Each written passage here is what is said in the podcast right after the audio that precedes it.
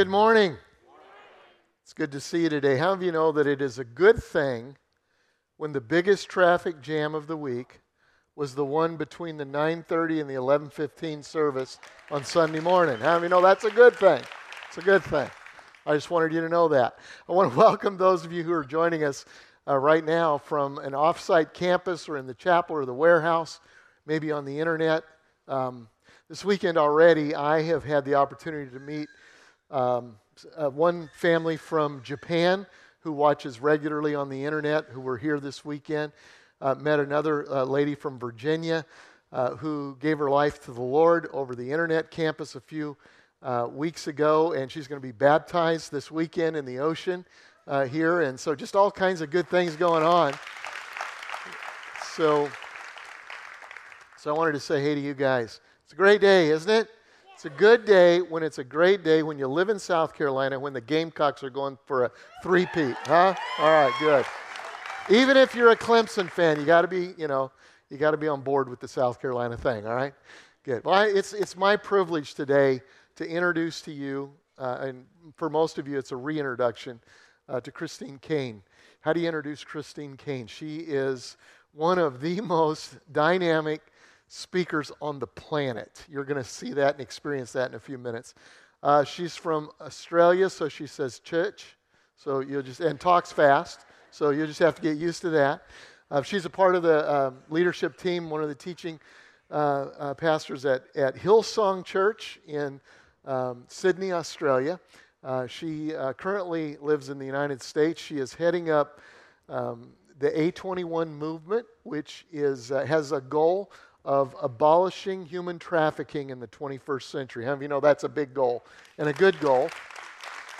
Um, she, she speaks at all the major conferences you go to at the Willow Creek Leadership Summit and at Catalyst and the art conference and just on and on and on and on. In fact, if you have a conference and you don't have Christine speaking, it's probably not a very good conference. And and, uh, and most of all, she's just our friend. She's a friend of our house. And so I want you to welcome in a huge Seacoast style Christine Caine as she comes to share with us this week. Thank you, Pastor. How awesome. Hi, church.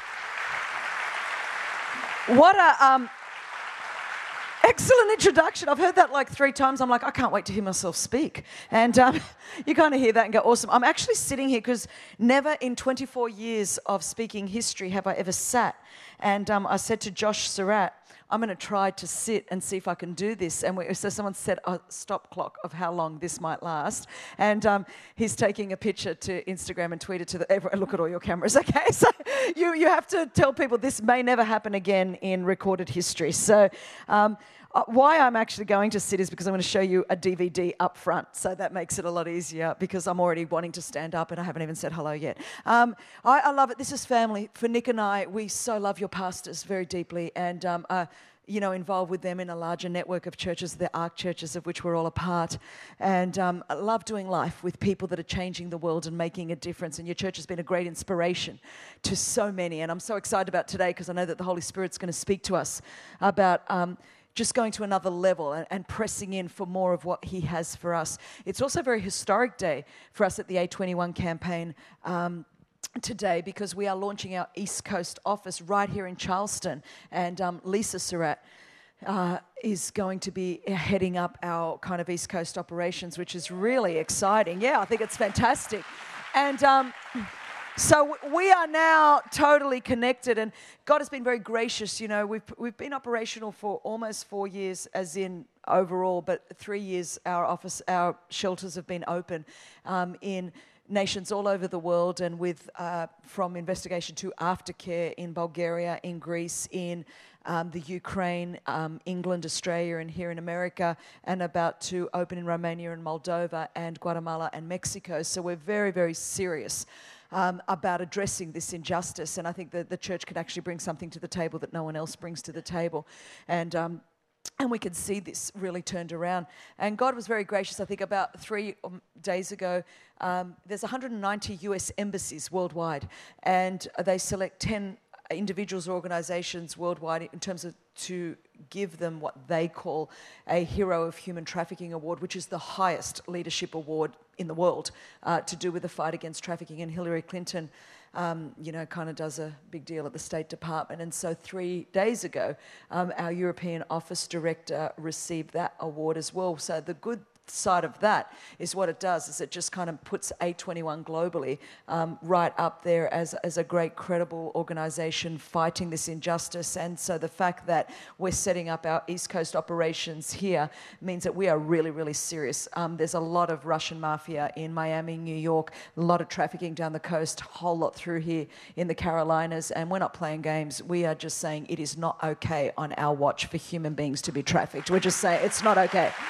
So whether you want to be or not, you are now part of this fight with us. And so tonight we've got our launch. I pray that you're going to be able to make it. Um, it's a kind of cocktail party launch, and where I'll tell a lot more about what's going on and what we're going to do. And so we need you all anyone that can intern, volunteer, lawyers, doctors, psychologists, uh, special forces operatives. Um, you know, I know there's a lot of men that would love to get in a jet, and so I have a particular set of skills that I can use to kind of deal with traffickers. We know that. And so um, there's loads of areas to be involved, and I think it's really actually going to blow up on the East Coast big time. And um, so I'm, I'm pretty excited. And I'm just going to show you a DVD um, just before I jump into the word of just the power of the church in fighting this injustice. So why don't you just check this out?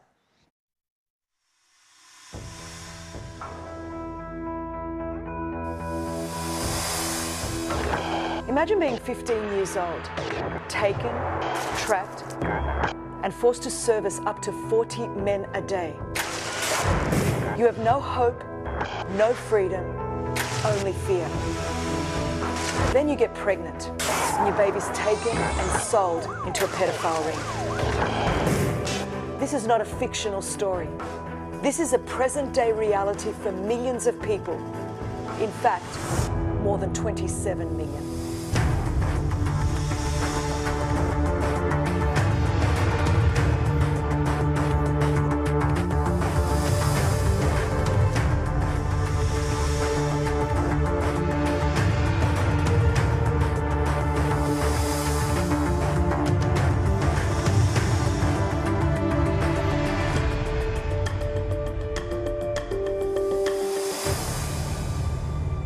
Hard for us not to be overwhelmed by these statistics, but we must remember that everyone matters. What if I was the one? What if you were the one? Eleanor came to Greece with a dream of becoming a nurse, but when she arrived, she found out that her traffickers had tricked her and she was sold into the sex trade industry.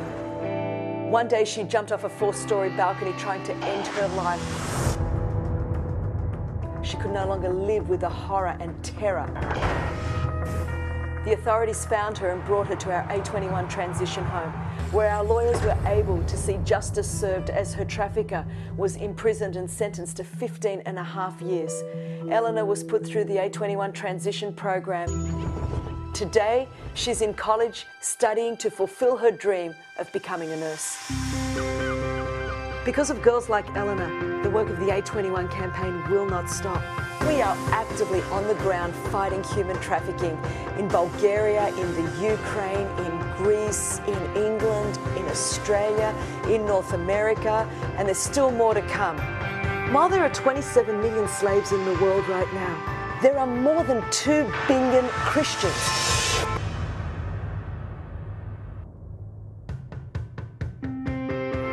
We are the danger to the darkness. We who have been rescued have a responsibility to rescue. Do you realize what a collective force for good we could be? We are the church, the hands and the feet of Jesus. There are endless ways that we can make a difference. We are all over society. Each one of us alone cannot do everything, but we can all do something. Never underestimate the part that you can play. Together, we have the opportunity to abolish slavery in our lifetime. This is our time to write history. And that's what we're starting right here in Charleston. So I'm pretty excited because we are going to win this fight, church. We really are. I'm pretty excited. I want to jump right into the word this morning. I just sense the Holy Spirit here. We've had powerful services, um, you know, last night, today, and um, I'm so excited to, to be here now. I want to pick up in Joshua chapter 5 at a, a really interesting time in history. Um, the children of Israel, after 430 years of slavery and bondage, God had heard their cry and He had set them free out of Egypt. Many of us, if you've been around church life at all, understand that story that, that the children of Israel were set free. If you haven't been around church, you might have seen um, a few DVDs about Moses and the Red Sea parting and people coming out of slavery and ending up in the wilderness. Well, what happened was those people were supposed to take 11 days to go from Egypt through a wilderness into the promised land. But somewhere in that 11 days, they lost the in Australia, I was about to say, in Australia, we say lost the plot. That doesn't translate in America. It means that they got off course. They forgot why they came out. Everyone say lost the plot when you lose the plot, that means you've, you've just lost the whole thing. So they, they actually came, I haven't done that for a while. I've been living in America for a couple of years. So it's like when I'm going back to Australia for Hillsong. Uh, you can tell this is the third service because that's the first rabbit trail I've taken in a whole lot of services. That's a, how my brain thinks all the time. But I'm normally on a Sunday morning, I'm very conscious that there are many in the room. So I do five points all on the right half of your brain, all in sequential order, and they all go well. So it's okay. Don't panic. She won't get into chicks ministry. And so what happened? The, the girls would really love the rabbit trails. Sorry, chicks, come back to a woman's night. And um, so what happens is they came out of Egypt, about to go into the promised land, but they got stuck. And in fact, 45 times in the book of Deuteronomy, the Lord reminded Moses to tell the children of Israel, don't forget to go in, possess, uh, go in and possess the land. That phrase, that direct phrase, go in and possess, or a derivative of that phrase, is stated 45 times in the book of Deuteronomy. You've got to ask yourself the question why did the Lord feel compelled to remind them through this entire book of why they came out? It's because a lot of the church forgets exactly the same thing that we came out of bondage, out of slavery, out of sin, not to do laps around Mount Sinai and sit in the desert waiting for the rapture. But we came out to go in to possess the promises of God. So often in church life, you can forget why you're saved. You could just think, well, it's just about me, it's just about my comfort. I'm just kind of going through the motions of some religious obligation, albeit a nice, entertaining one, and forget actually what the whole purpose of our salvation is so that we could go in and possess the land, so that we can evangelize the planet before the second coming of Christ. In case you're kind of wondering what you and I are all about, you and I are personally responsible for the evangelization of planet Earth before the second coming of Jesus Christ. We are living between the two advents of Christ. So tonight, when you go to dinner and everyone's trying to impress you with what they do for their job, and they say, you know, I'm a Supreme Court judge, I'm a lawyer, I'm a doctor, I'm a politician, what do you do? Just go, well, I'm personally responsible for the salvation of the planet before the second coming of Jesus. Not sure what you do. It's an impressive job profile just saying. Just in case you're wondering what we're doing in church this Sunday morning. We are here with a task. We are here, Micah the prophet says, to do justice, to love mercy, and to walk humbly with our God. And we have a job to be light in the midst of darkness and to propagate the truth and the gospel of Jesus Christ across the earth. We're not here to just do church on a Sunday, we are here to be the church 24 hours a day, seven days a week, and to possess the land. The reason there is so much injustice on the earth today, it's not because the darkness is more powerful than the light. It's just the light switched off and ran away. And what we did was hid from the very world that Jesus said, I sent you into. And so, therefore, we have a world that is in moral decline, that is in political decline, that is in social decline. A world where the number one crime worldwide is the trafficking of human beings. A world where a whale and a tree has more rights than a human being. There is something upside down about the world, but it's not the world's fault. The world's just being the world. It's our fault because we've abdicated our responsibility as the church. Don't point a judgmental finger at sinners for acting like sinners because that's what sinners do. And don't point a judgmental finger at a world that's spiraling out of control when we, the church, have abdicated our position in that world. Luke chapter 4 does not say the Spirit of the Lord God is upon the government or the Spirit of the Lord God is upon Hollywood or the Spirit of the Lord God is upon the education department. It says the Spirit of the Lord God is upon me because he has anointed me to preach good news to the poor, recovery of sight to the blind, to set the captives free, to open to the prison doors to those that are bad. Don't blame everybody else for not doing a job that is not theirs to do. It is our job. So God has called us to possess the land. Not just to sit and have a nice little comfortable Christianity, but the reason He hasn't taken us to heaven yet is because we've got a job to do here on earth. And so what happened was a generation came out of slavery and forgot what they came out for. They did not realize, they forgot that they were there to possess the land, not stay in the wilderness. They came out of Egypt, but Egypt never came out of them. It is amazing how many of us get saved out of something, but it never comes out of us. And just because we are no longer partaking in an act that we might have partaken in before we were saved does not mean that act still doesn't have us. We spend our whole life trying like not to go back and do that thing rather than truly allowing God to transform our hearts with a spirit that says, I'm going to go into the future and possess the promises that God has for me. The word of God is full of the promises of God. Spiritually, emotionally, relationally, physically, financially, every sphere of life. And the Bible says that all the promises of God are in Him, yes, and in Him, amen. In Christ, every one of those promises, whatever is in here, in Him is yes and amen. Not all our wishful thinking or our selfish ambitions, but all the promises of God are in Him, yes, and in Him, amen, to His glory. And we need a church that is actually radical enough to believe these promises, that says, I'm not just going to coast, but I'm going to go into that promise. And what God has done for us as a church is pretty incredible up until this point. Your church has been a lighthouse church to so many around the globe when it comes to multi site, when it comes to life giving church. But the truth is, all that we have now is awesome, but there's still so much more ahead. Wherever your marriage is now, it's awesome, but there's still so much more ahead. Wherever our families are now, it's awesome, but there's still so much more ahead. Whatever our financial situation is right now, it's great, but there's a whole lot more need in the earth. If you don't have a need for your money, I do. If you can't think of something, that's why I keep going. Christians, I think it's the most selfish thing in the world to go, well, I've just got enough. For me and my family, I think you selfish person. Because I need about 20 million a year to run A21. So it would really help me if you got more. And since you don't need any more, I do. Feel free to give it to, my, to me. Some of you are so freaking out right now. You can tell this is the third service because I'm getting on a plane and I don't care. So I was really good for the first two. But I, I'm, I'm a big advocate of encouraging the church to press in for more in every area, in every area, every area, because we've got a job to do on the earth. So here they were on the edge of the promised land, about to go in and possess.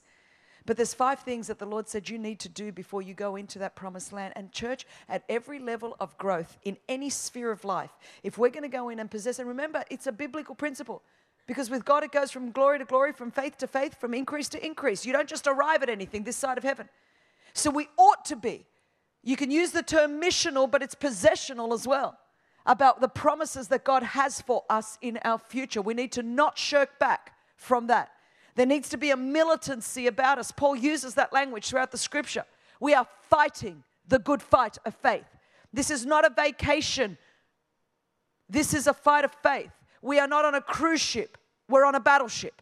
And every now and again, you need someone to come in from the outside and just remind us all it's okay to sit in the deck chairs and sunbake if you're on a cruise ship, but this is a battleship. We're doing war. We've got a job to do on the earth, and you mobilize the troops differently on a battleship than you do the vacation people on a cruise ship. And so many people in the church have been on a cruise ship waiting for the rapture when Jesus says, Would you get activated and mobilized for war? Because we've got to take out some devils. We've got to go and advance the kingdom of God. We've got to establish God's truth and God's righteousness and God's mercy mercy and God's justice in a lost and a broken world. The world is dying for the church to advance and possess the land, dying for us to do that. So we've got to advance.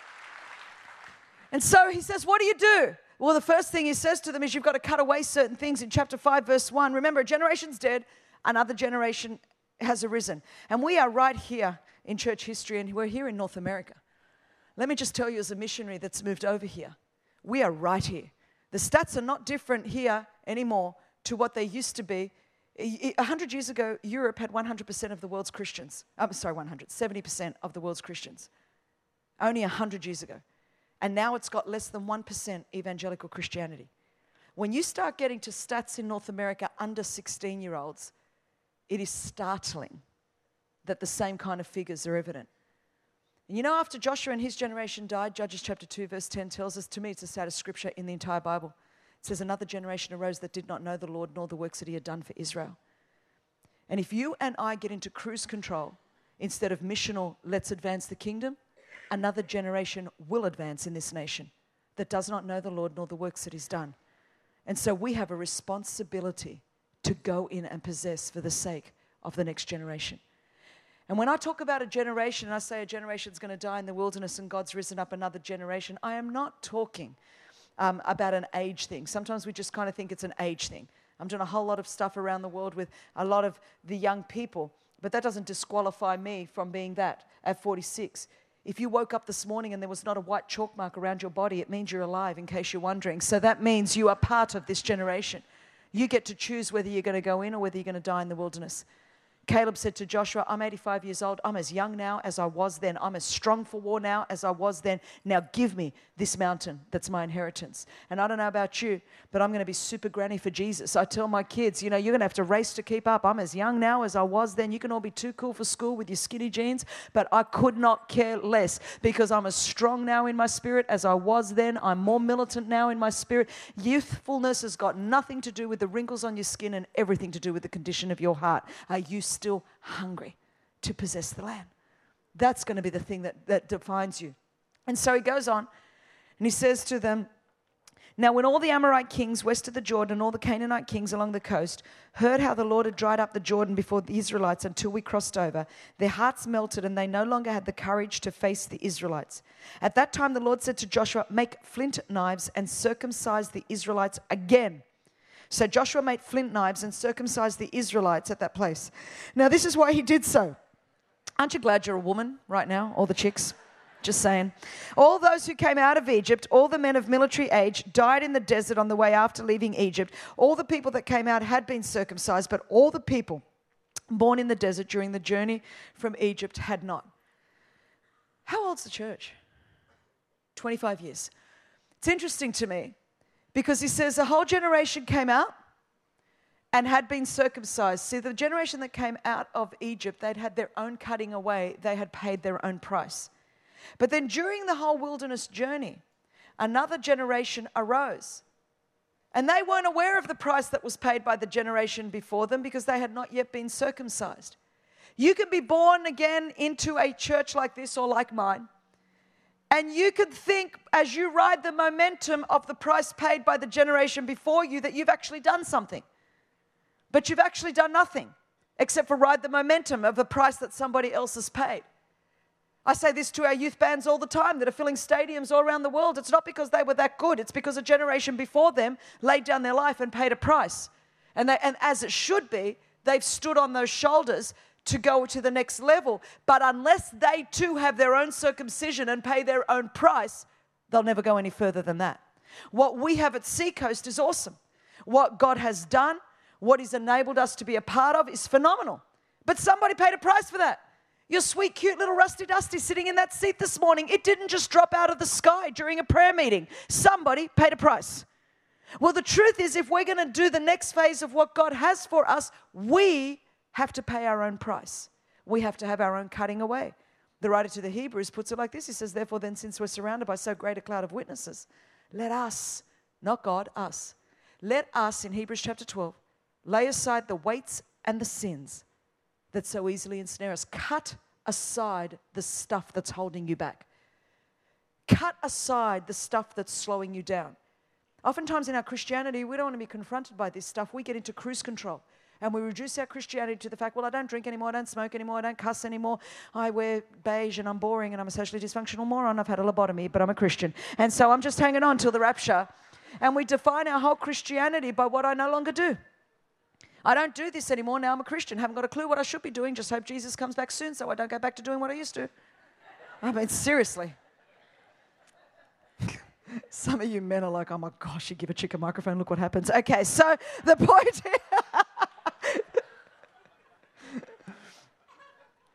The fact is, though, that you've got to have this understanding that if we're going to keep pressing on from glory to glory, from increase to increase, from faith to faith, there's always a consecration.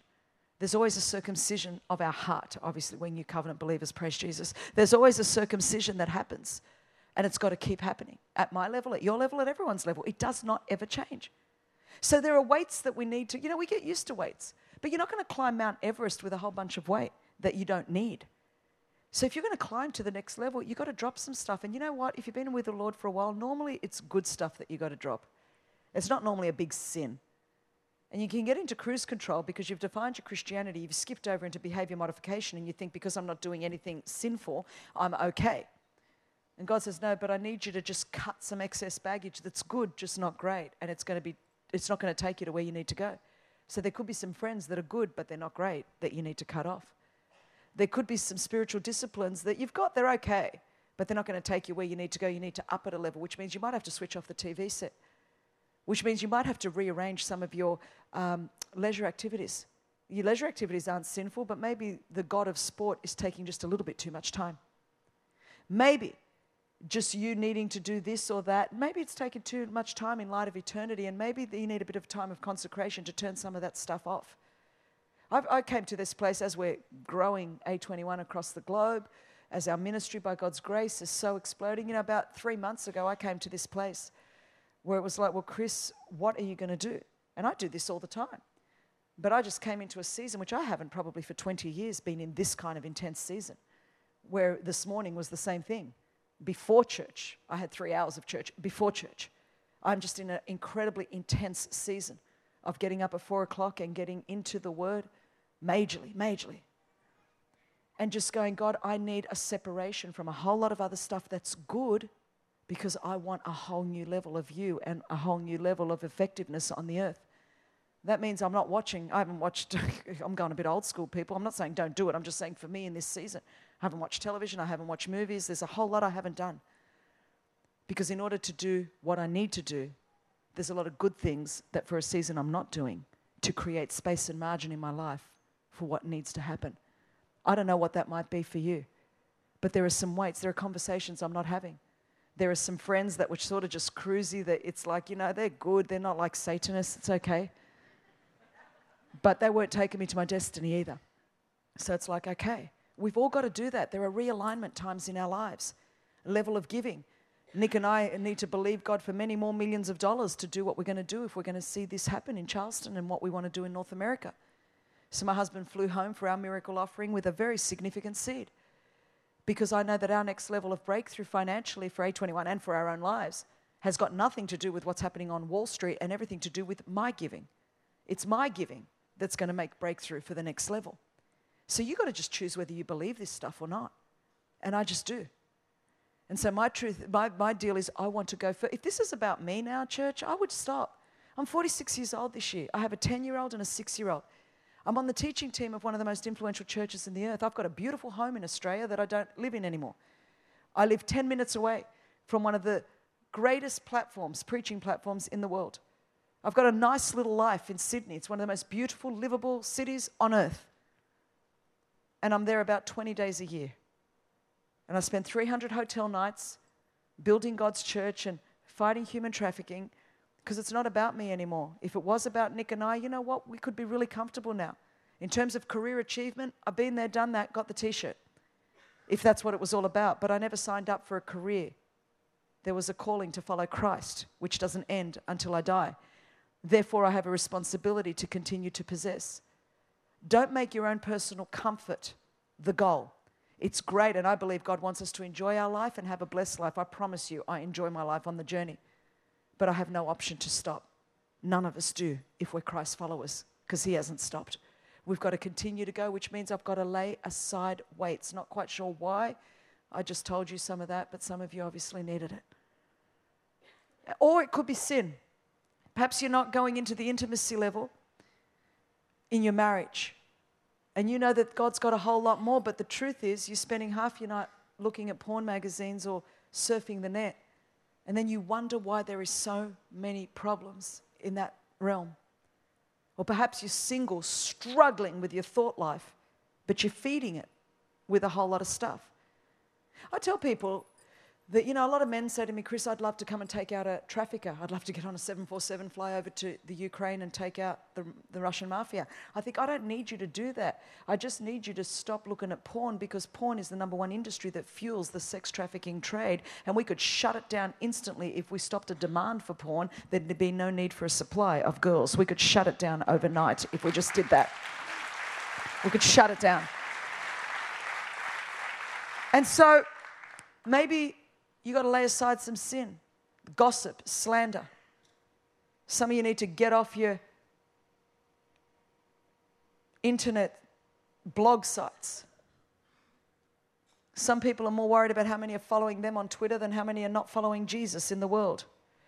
How many are more obsessed with getting looking at their latest Facebook status? You need to get off Facebook and get your face in the book and start to get some of God in your life and make a difference is what needs to happen.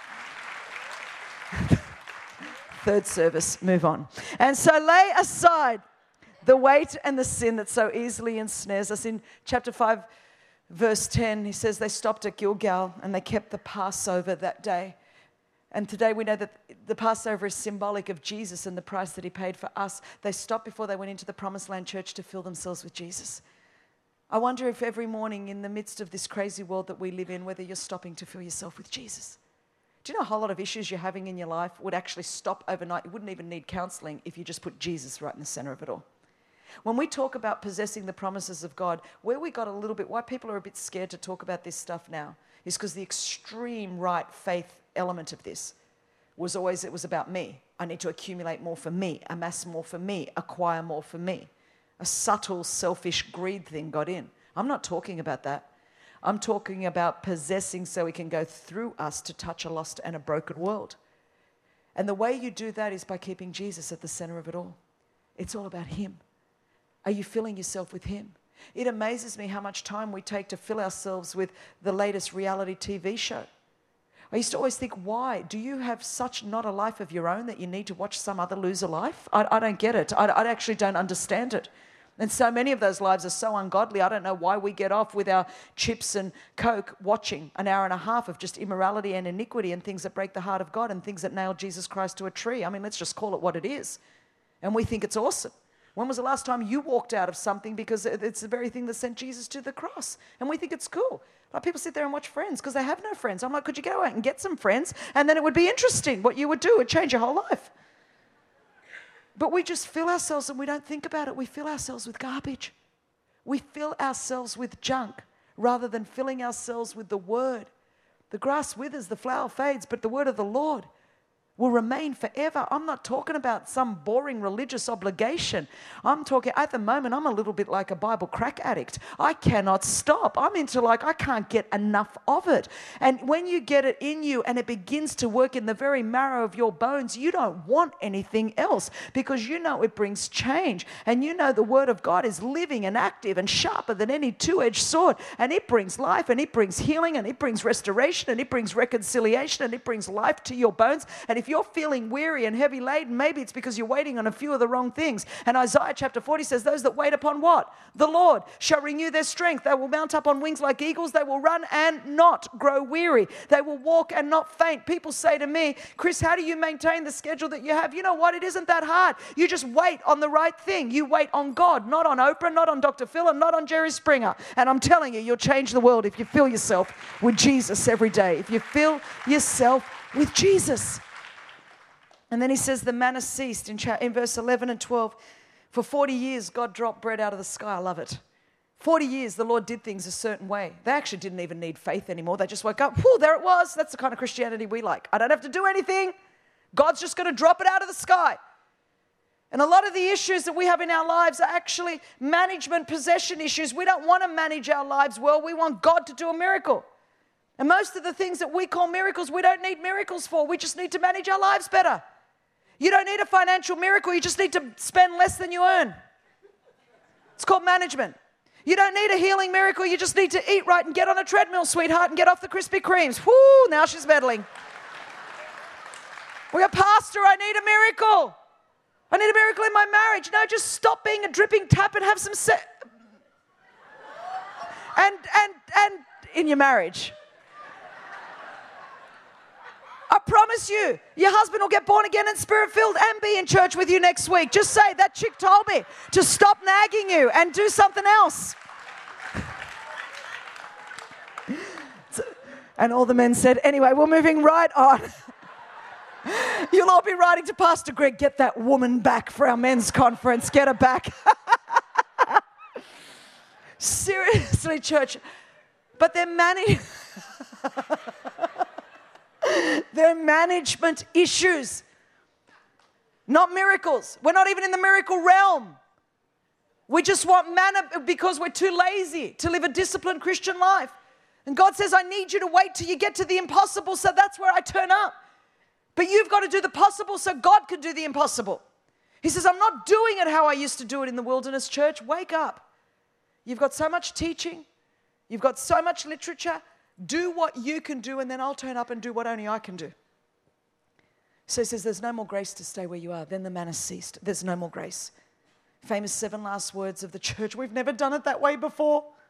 This is how Seacoast always does it. The Lord says, There's no more grace because I do things very differently in the promised land.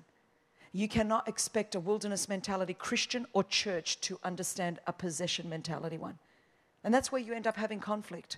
And I've given up trying to explain myself a whole long, long time ago. Because I found that the people that just want to die in the wilderness, they just want manna from heaven. This is how it's always been. They're kind of like the U2 song is their anthem stuck in a moment. You got to get yourself together. You got stuck in a moment and now you can't get out of it. You had a moment where God moved on a song 50 years ago. So every week you keep playing that, looking for that song. So you're still singing Noah's Ark's greatest hits because God once moved on a song and we're stuck in that moment. And it amazes me how we won't move on. And the Lord says, There's no more grace to stay where you are, church. The cloud's moving. It's our choice whether we're going to go with it or not. We're in a very pivotal time in church history in the world and in particular in North America. You have a choice. A lot of Christians spend a lot of time praying for signs and wonders and miracles and then avoid any kind of, any kind of context where a miracle can happen. And you and I need to get out of the boat, but you can only get out of the boat when your boat's secure. And so we need to start managing our lives a little bit better so that we're not waiting for manna for heaven, going, God, I need food, when God says, get a job. And you can do that so then I can take you into the miracle realm of possessing the land so we don't have to keep coming up to church every week trying to stay saved. Pastor, give me five more points on how to stay saved this week. What we need is to keep ourselves saved by the power of the Holy Spirit and His Word and be obedient to that so this can become army boot camp. And when we get together on a Sunday, we can prophetically move into the future that God has for us rather than going, I need my spiritual IV drip to stay saved this week. It's extremely quiet in this Presbyterian church. I'm going to move on to the next point right now. So we need to move on from where we are, church. We need to move on. And to do that, you've got to see what God sees. The Bible says in, in Joshua chapter 6, verse 1 now the, now the city of Jericho was tightly shut up. No one came out and no one went in. But the Lord said unto Joshua, I'm sorry, I'm going a bit New King James now. The Lord said unto Joshua, I want you to see that I've given you this city and its mighty men of valor. Church, we have to understand that if we're going to have what God says we can have, we've got to see what God says we can see. And the first thing we will always see is a 30 foot thick, impenetrable wall. They had seen signs and wonders and miracles. The Red Sea had parted. The Egyptian army had been drowned. For 40 years, God kept them alive in the wilderness. The, the um, River Jordan had been pushed back. They'd walked along dry ground. And you'd think after all of these miracles, and some of you are right there, God has done miracle after miracle after miracle after miracle, and you think you're just about to get the breakthrough, and you've gone boom this week, straight into a wall. And you're like, is this the devil? And God's saying, no, no, no. I just put the wall there in front of you, just so that one last shot before it comes down and you get into the promised land, I need you to remember that it's me. Just in case you thought you had anything to do with the parting of the Red Sea, just in case you thought you were smart enough to feed yourself for 40 years, just in case you thought it might be you that pushed the River Jordan back, let me just remind you it never was. And the same God that parted the Red Sea, the same God that killed the Egyptian army, the same God that kept you alive for 40 years in the wilderness, the same God that pushed back the River Jordan is the same God that's going to tear down the walls of Jericho. And at every point in our life, if you are truly following God, if you are truly possessing the promises of God, you will come up against walls. And it'll be the test of faith and the test of your belief in God. Have you got old in your faith? Do you say, well, God did that once back then, and you're spending all your time looking back at what God once did, if you're telling more stories in Seacoast about what God did than what God is doing, something is really wrong. If you're telling more stories about what God did in your family rather than what God is doing now, something is really wrong. When is the last time you talked about the latest wall you've got to face, the latest impossibility you've got to face? I don't know what you've come into church with this morning. Some of you could have a doctor's report that says this disease is incurable. You know, it's all over. You're on your own. It's terminal. There is no medical hope. Maybe you've come in here and you know what? You're confronting a marriage situation and it seems like it is over. The ink's just about to dry on the divorce papers. There is no hope. Maybe you have got a child that is so far away from the purposes and the plan and the hope of God, and you're thinking they're, they're going to kill themselves on drugs. There's no way they're going to come back to God. Perhaps you're facing an impossibility of a, a dream that you thought, God, I thought this was you. This ministry was yours, or this business was yours, and it seems like it's all crumbled. I don't know what your impossibility is, but I do know that if God has given you a promise on the other side of that wall, the promise is more real than the wall. And so the Lord said to Joshua, I need you to see beyond the 30 foot impenetrable walls to the promise that is behind the walls. I've already given you the promise. I've already given you what's on the other side of this wall. If God said it, God would do it. All the promises of God are in Him, yes, and in Him, amen, to the glory of God. We need to see what God sees if we're going to have what God says we can have. I don't know what you see this morning. I don't know what you see. Do you see the wall or do you see the promise? I remember when we started the A21 campaign, the experts, some of the, the strongest, uh, the, the, the most uh, esteemed experts in human trafficking globally, secular and Christian, did a 25 day feasibility study in Thessaloniki because I felt the Holy Spirit speak to me and say, that's where we're going to start. My husband went with them, Nick, and um, 25 days, the most comprehensive study you've ever seen. Talking with the European Union, European Parliament, heads of government, heads of state, the whole nine yards. Extremely comprehensive. Anyway, I was flying to Thessaloniki to get the report, and I was in um, Frankfurt in Germany. I'm in the airport lounge, and Nick calls me and he says, Honey, I hope you're sitting down. You're not going to like what I'm about to tell you. Now, no wife wants a phone call preface with that. You know it's not going to be good when it starts like that anyway. And he said to me, Chris, they've done the whole report. Basically, what you're going to walk into, let me just sum it up for you. They're saying, and this is written in the document, that it will be impossible to start an A21, to register, to even legally register the A21 campaign in the Ukraine and in Greece. Christine, it's going to be impossible to see traffickers put in prison because there's very little legislation protecting the rights of victims. Chris, it will be impossible to fund this operation because of the economic, uh, and that was even four years ago when it wasn't even as terminal as it is today, the economic situation in that region of the world. Chris, it's going to be impossible because there's so few evangelical churches, the faith sector support is going to be so minimal. Chris, it's going to be impossible because there is so much corruption at the highest levels of law enforcement and government which is why trafficking is rampant in this region of the world. Chris, it will be impossible. Chris, it'll be impossible. Chris, it'll be impossible. I will never forget this as long as I live. I'm in Frankfurt, Frankfurt Airport in the business lounge. I'm holding the phone and I stood up and extremely inappropriately loudly. I yell into the phone. I had my own numbers 13 experience right there. I went, Nick, you tell them that we are well able to do this. If God said it, then we could, oh, every male head in that room turned around and looked at me, no joke. And I was having my own Caleb moment. We are well able, well able. I don't care about the negative report of the naysayers.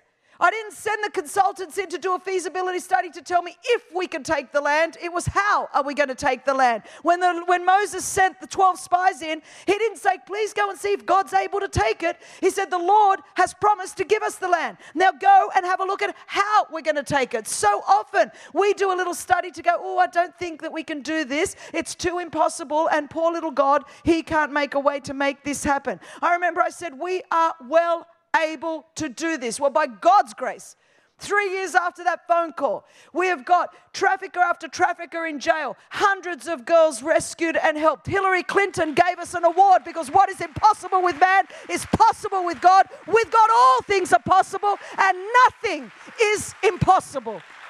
Nothing is impossible with God, friend. I wonder if you believe that. You got to see what He sees. If you're going to have what He says you can have, final thing, you got to say what God says. You got to say what He says. Chapter 6, verse 10. The Lord said to Joshua, Joshua said, You will not, if you guys put that up, do not say a word until the day I tell you to shout, then shout. Don't say a word. God gave them the most bizarre battle plan because when you're going to take the land, it's bizarre. It's set up an East Coast office in Charleston, South Carolina. Like it's weird. People are saying to me, Why would you go there? Why would you set it up there? It's so weird. I'm like, I don't know. It's like weird starting in Thessaloniki. Everything's weird. Being a Christian's weird. The whole deal is weird. I don't know. It's, it's just weird. It's just weird. But you know, doubt and unbelief have killed more destinies than anything else. Doubt and unbelief kept a million out of their destiny. And so he said, You know what? I'm going to go back and they're all going to complain about the battle plan. How weird. March around six days, seven days, six times, blow the horn. Woo, weird. And so he said, Thus saith the Lord of everyone, shutteth uppeth, shutteth uppeth, in Jesus' nameth, in Old King James Englisheth. I feel like that's what I'd love to do to half the church every Sunday. Shutteth uppeth, shutteth uppeth. Because doubt dies unborn if it's never spoken. We don't need your opinion. Get off the blogosphere. We don't need your opinion or your faith or your, or your, or your doubt or your negativity. We need to say what God says. Because when you say what He says and you declare and decree His word, you will have what He says you can have. We shape our future with the words that we speak. What are you speaking over your relationships? What are you speaking over your finances? What are you speaking over your family? What are you speaking over your health? What are you speaking over your future? And some of us simply need to shut up it. Because most of the times we speak what we feel, what we think, what our socioeconomic background was or what our experience is, it's rarely that our mouth utters what God says. But if we're going to have what He says we can have, well, we've got to say the same thing God says from the day my daughters were born. Not a night has passed in their life, wherever we are in the world. I've spoken over them. If they were here, they would say it in their little sassy way and roll their eyes and go, I can't believe my mum's making me do this. But they, they know it. Catherine Bobbie, you are the head and not the tail. You're above only and not beneath. You're a leader and not a follower. You're a woman of God. You're a woman of prayer. You're a Holy Ghost terrorist. You love the house of God. You love the presence of God. You are going to grow up and marry a very, very, very wealthy Christian man. I've told them since they were born. since they were born. What are you speaking over your life and your future in order to possess the promise of God as Pastor comes? You've got to cut away certain things. You've got to fill yourself with Jesus you have got to move on from where you are now. You got to see what God sees and you got to say what God says so that you too can lay a hold of all of that for which Christ Jesus has laid a hold of you. In Jesus' name, amen. Amen, church. Thank you. Amen.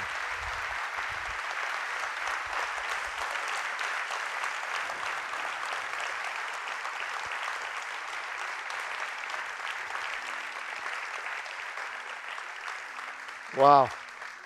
What a great word. What a great word. I am challenged to the core. And at one point, I, I thought, did she really say that? and I loved it. It was great. It was great. Here's, here's what we're going to do. Here's what we're going to do. I'm going to pray for you here and in the campuses. And then, um, and then we're going to respond to God. We're going to take just a few minutes this morning. It's the best part of our service. We're going to respond to God. What is God saying to me? What am I going to do about it? Okay? So let me pray for you, and then let's talk about our response. Lord, I thank you for this wonderful group of people who love you, who are gathered here uh, in this place and in various places, uh, seeking you and desiring more of you. And now, this morning, I pray that your kingdom would come and your will would be done in our lives. That, would be, that we would be transparent and just honest with you respond to you in ways that are life giving. We ask it in Jesus' name. Amen.